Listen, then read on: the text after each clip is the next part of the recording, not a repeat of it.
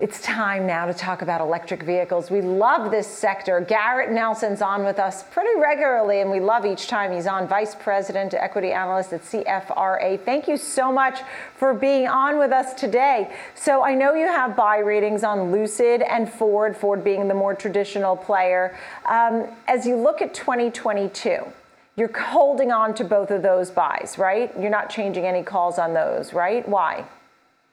That that's correct. Um, you know, while we think uh, chip shortages and supply chain issues are going to continue to have a dramatic impact on both production and sales for the auto industry, we think both Ford and uh, Lucid are are are better off than many of their competitors. You know, for for various reasons. Um, Ford has really um, righted the ship from some of the operational issues that they experienced uh, over the past several months in terms of the ship shortages. Um, the, in fact, they they cited uh, improvement in the availability of chip supply for the strength of their third quarter results. And then Lucid, you know, just started producing EVs. Um, the Lucid Air, an award-winning vehicle, was named uh, uh, Motor Trend's Car of the Year recently. Um, they're they're only producing at a very small, manageable quantity where we don't think they're going to be as affected as some of the other uh, larger auto manufacturers. In fact, the company is only planning on producing about twenty thousand of those vehicles uh, next year. Mm-hmm. So, you know, those are two top picks in the industry heading into the new year. So exciting. I mean, when you talk about Ford, and by the way, these are names that you've been talking about for some time here on the show as they continue to move higher. So you've been right on point with these calls. With Ford, I saw also that they are stopping to take orders at this point now because they've such a backlog of so many orders. Fantastic for the company, but they have to play a little bit of catch up there. And as far as Lucid, you just mentioned car of the year, which makes me think for 2022 truck of the year, car of the year? Where do you think the features will be? Yeah, so uh, with Lucid, we think, you know, since they received that honor, they've uh, received a big increase in, in their reservation count. Um, and so that really sets them well up in terms of a backlog looking beyond 2022.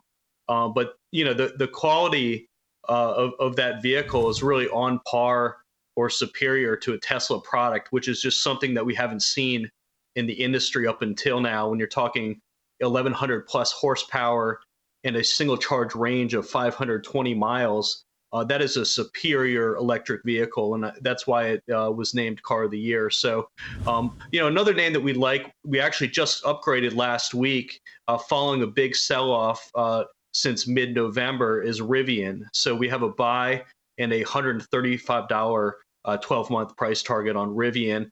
Uh, they were their vehicle, the R1T, was named Motor Trend's Truck of the Year uh, just uh, in the last couple weeks. So, you know, that's another new uh, player in the EV space that we're we've, yeah. we've turned bullish on. I was going to ask you, and that was one of the questions why I was saying Truck of the Year because it's it's notoriously Ford's F Series, um, and with the with the, the excitement and the orders that are backing up here for Ford. It's interesting that you brought up the Rivian story. Now, something that was in your notes is that Rivian will face some chip challenges because of the multiple types of production that they do. I think you were saying three different types, but you still have um, a higher price point for your price target. That's right. So Rivian has the R1T, and then they're just starting to produce the R1S, which is an electric SUV and then they have the electric uh, delivery van supply agreement with Amazon, which are also just uh, uh, getting on roads uh, right now. So uh, simultaneously, they'll be producing those three vehicles from their single factory uh, located in Illinois. Um, so it presents a, a, bit more of a logistical challenge, we think, okay. for a factory that's just starting up. Um, but they do have very strong demand for all three of those vehicles, and, and we think they're they're going to do just fine. And the stocks had a really nice uh, pullback since mid-November, and and we mm-hmm. we think this is a good entry point here. Good entry point for Rivian. So this leaves me wondering for all those Tesla folks that are now shaking in their shoes when you, a pro, come on and say Lucid is just the better electric vehicle. And you just said it just like that. Um, Elon Musk has been selling a lot of shares. You know, we went from 1,200 to less than 900. So, are you implying that people maybe could take some Tesla gains and shares and sell some of those and buy Rivian or Lucid? Would you get out of Tesla? recommendation is a is a hold on Tesla right now. Um, it's come it's come back here uh, pretty close to our price target, which is eight hundred seventy five dollars. You know, the thing that Tesla does have going for them in the new year is they have these two new gigantic factories, which will be starting up at about the same time.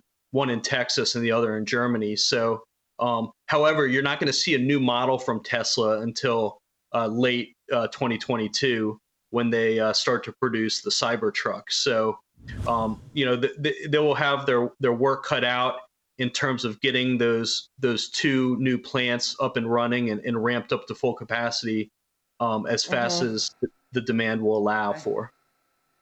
Uh, thumbs up, thumbs down. Tesla smartphone? Is that something real?